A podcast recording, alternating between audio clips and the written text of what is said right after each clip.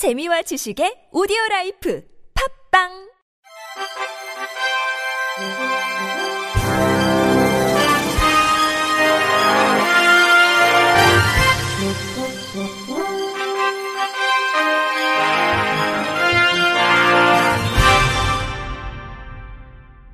청취자 여러분 안녕하십니까? 2월 23일 화요일 KBS 뉴스입니다. 장애인 거주시설에서 활동지원사의 폭력으로 숨진 장애인의 억울한 죽음은 국가와 지자체 책임이라며 유족이 국가 등을 상대로 법적 싸움을 시작했습니다. 장애인 차별 금지 추진 연대, 장애와 인권 발바닥 행동 등은 서울대 법학전문대학원 장애 인권 클리닉과 어제 서울중앙지방법원 앞에서 기자회견을 열고 거주 장애인 사망 사건과 관련해 국가와 지자체, 원장 등을 상대로 총 3억여 원의 손해배상 청구 소송을 제기했습니다.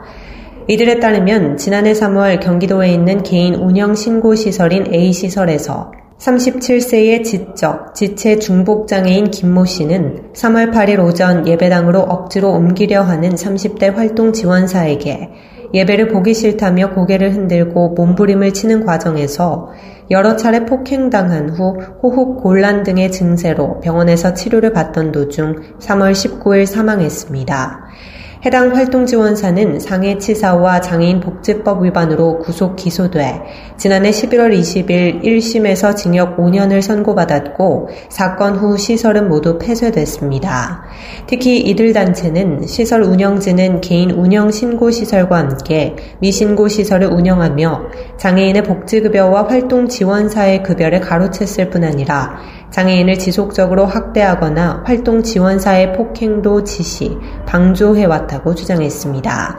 소송 대리인은 서울대 법학전문대학원 장애인권 클리닉 김남희 교수는 장애인을 격리한 시설을 방치하고 불법적인 운영에 눈감은 국가와 지자체에 더 이상 면죄부를 줘선 안 된다며 시설에서 지속적인 폭행과 학대, 인권 침해가 있었지만 2019년 국가가 방문 조사를 한 후 아무런 조치를 취하지 않았다며 장애인이 목숨을 잃어야만 바뀌는 현실을 국가가 책임져야 한다며 국가와 지자체 상대 소송의 취지를 밝혔습니다.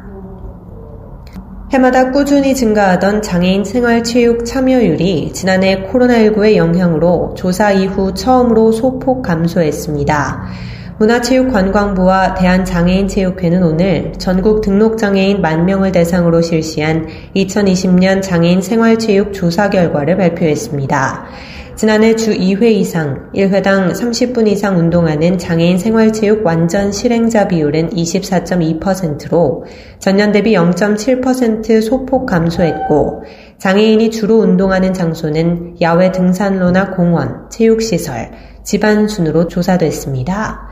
체육시설을 이용하지 않는 비율은 전년과 비교해 5.6%포인트 증가한 87.1%였고, 주로 이용하는 체육시설은 민간 체육시설, 공용 공공체육시설, 장애인 전용 공공체육시설 순으로 높았습니다.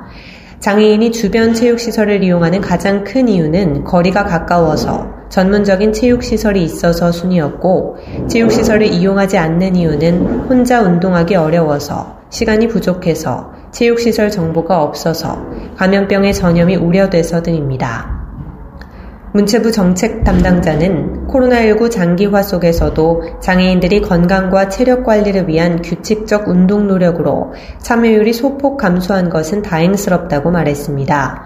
이어 다만 장애인들이 운동에 참여하기 위한 장벽이 여전히 높은 것이 현실인 만큼 반다비 체육센터 건립 확충, 장애인 스포츠 강좌 지원 확대, 장애인 생활체육 지도자 배치 등을 계속 확대해 장애인들이 언제 어디서든 운동에 참여할 수 있는 환경을 만들어 나갈 예정이라 고 밝혔습니다. 대한민국 장애인 국제무용제 조직위원회가 제6회 대한민국 장애인 국제무용제 국내 작품을 모집합니다.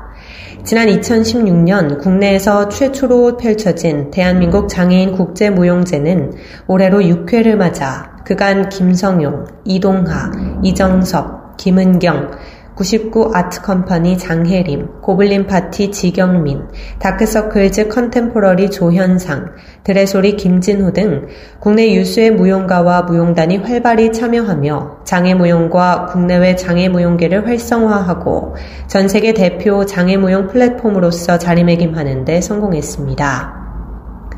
국내 작품 공모는 장애인 무용가와 장애인 무용가와의 협업이 가능한 비장애 무용단체 혹은 무용가를 대상으로 오는 3월 19일까지 공식 누리집을 통해 접수가 가능합니다. 올해 키다 2021은 11월 16일부터 23일까지 일주일간 열리고 최종 선정자 및 단체는 전문 심사위원회 평가 및 인터뷰 과정을 거쳐 3월 31일 최종 발표됩니다.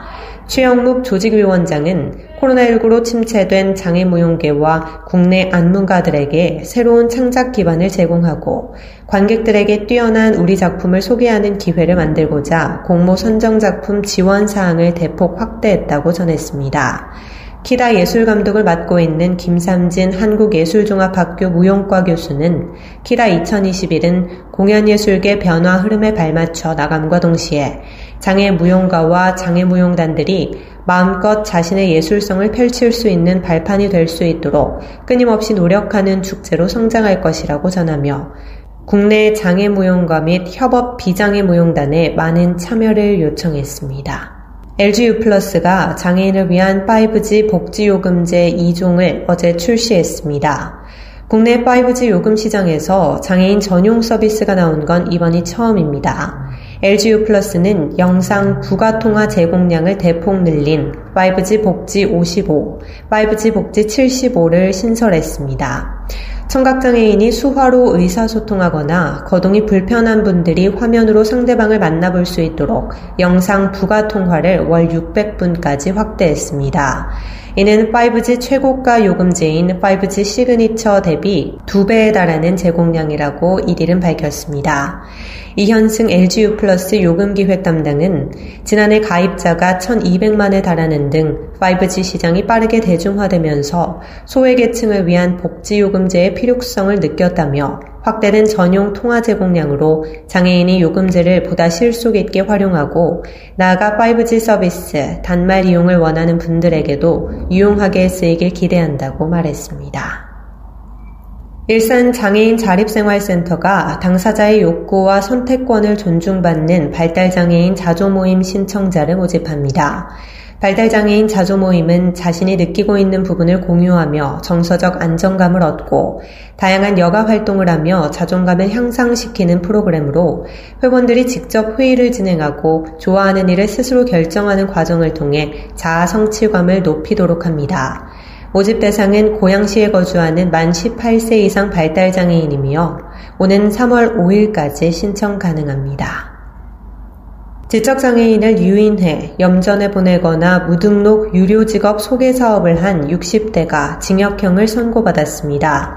광주지법 제11형사부는 영리 유인, 직업안정법 위반, 공동감금 등 혐의로 기소된 60살 A모 씨에게 징역 3년 6개월을 선고했습니다. A씨는 지난해 6월 20일부터 7월 24일까지 지자체 등록 없이 7차례에 걸쳐 6명을 전남 한 지역 염전 등에 보내고 소개비 명목으로 775만 원을 받아 챙긴 혐의로 재판에 넘겨졌습니다. A씨는 지난해 6월 26일 목포역 광장에서 처음 본 50대 지적장애인 B씨에게 일자리를 소개해주겠다고 꼬드겨 원룸 등지에 B씨를 36시간 동안 감금한 혐의로도 기소됐습니다. A씨는 B씨가 염전에서 일을 제대로 하지 못한다는 이유로 소개비를 받지 못하게 되자 공범들과 함께 B씨를 감금한 것으로 드러났습니다. 재판부는 판결문에서 A씨는 지적장애인인 피해자를 영리 목적으로 유인한 다음 염전 업주에게 소개했다가 피해자가 제대로 일을 하지 못한다는 이유로 소개비를 받지 못하게 되자 피해자나 피해자 가족으로부터 돈을 받기 위해 감금 공갈미수의 범행을 저질렀다며 죄책이 상당히 무겁다고 지적했습니다. 재판부는 피해자가 A씨에 대한 처벌을 원하고 있는 점, A씨가 누범 기간 재범한 점, 이 사건 각 범행을 대체로 인정, 반성하고 있는 점 등을 고려해 형을 정했다고 양형 이유를 설명했습니다. 끝으로 날씨입니다. 내일은 전국이 가끔 구름이 많은 가운데 추운 날씨가 계속해서 이어지겠습니다. 건강관리에 유의하셔야겠습니다. 내일 아침 최저 기온은 영하 9도에서 영상 2도, 낮 최고 기온은 영상 5도에서 12도가 되겠습니다. 바다의 물결은 서해와 동해 앞바다 0.5에서 2m, 남해 앞바다 0.5에서 1.5m로 일겠습니다. 이상으로 2월 23일 화요일 KBS 뉴스를 마칩니다. 지금까지 제작의 이창훈, 진행의 조소혜였습니다. 고맙습니다. KBIC.